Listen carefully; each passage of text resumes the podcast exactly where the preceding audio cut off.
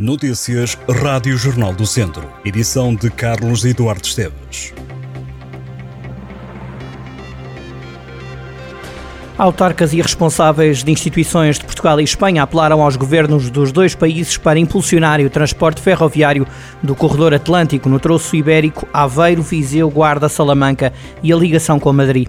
Numa declaração conjunta divulgada no final de uma reunião realizada em Viseu, os presentes realçaram a importância desta conexão, quer para facilitar uma mobilidade eficiente de passageiros e mercadorias, quer para permitir o desenvolvimento económico regional e gerar oportunidades para novas iniciativas empresariais empresariais que favoreçam perspectivas de futuro renovadas para atrair e fixar população. O presidente da Câmara de Viseu, Fernando Ruas, garantiu que encontros como o que aconteceu em Viseu vão ser repetidos como uma espécie de despertador. O autarca viziense diz que espera que o tema seja abordado durante as legislativas e europeias. Viseu foi a capital de distrito onde as casas para arrendar mais aumentaram no último trimestre do ano passado. Entre os meses de outubro e dezembro, a oferta de arrendamento na cidade cresceu 115% em comparação com o mesmo período de 2022.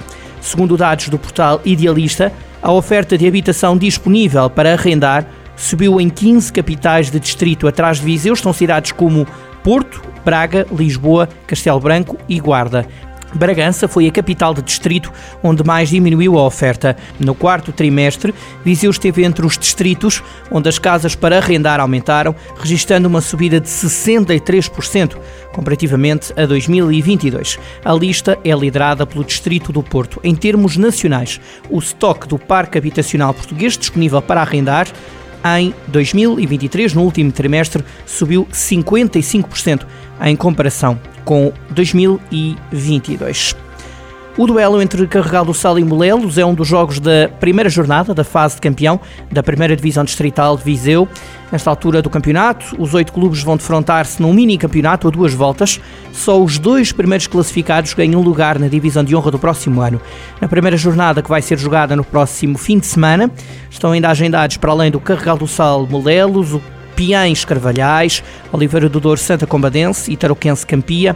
Os oito clubes que vão lutar pela subida à divisão de honra chegam a esta fase depois de terem passado por uma fase de grupos composta por três séries. O calendário pode ser consultado ao detalhe em jornaldocentro.pt.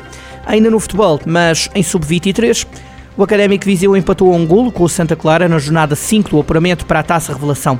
Kelvin Semedo marcou o gol do Académico aos 82 minutos. O academista fez nessa altura o gol do empate e garantiu a conquista de um ponto para os vizienses. O Académico ocupa nesta fase a terceira posição, com os mesmos pontos do Santa Clara. Só os dois primeiros classificados seguem para a luta pela taça Revelação.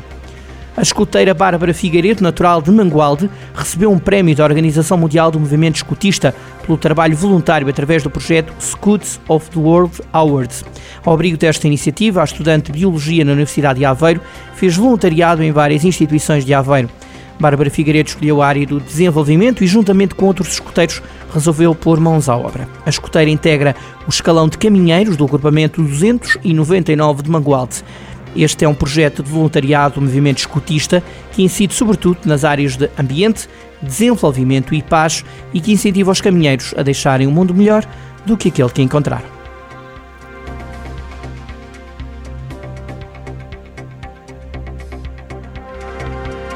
Estas e outras notícias em jornaldocentro.pt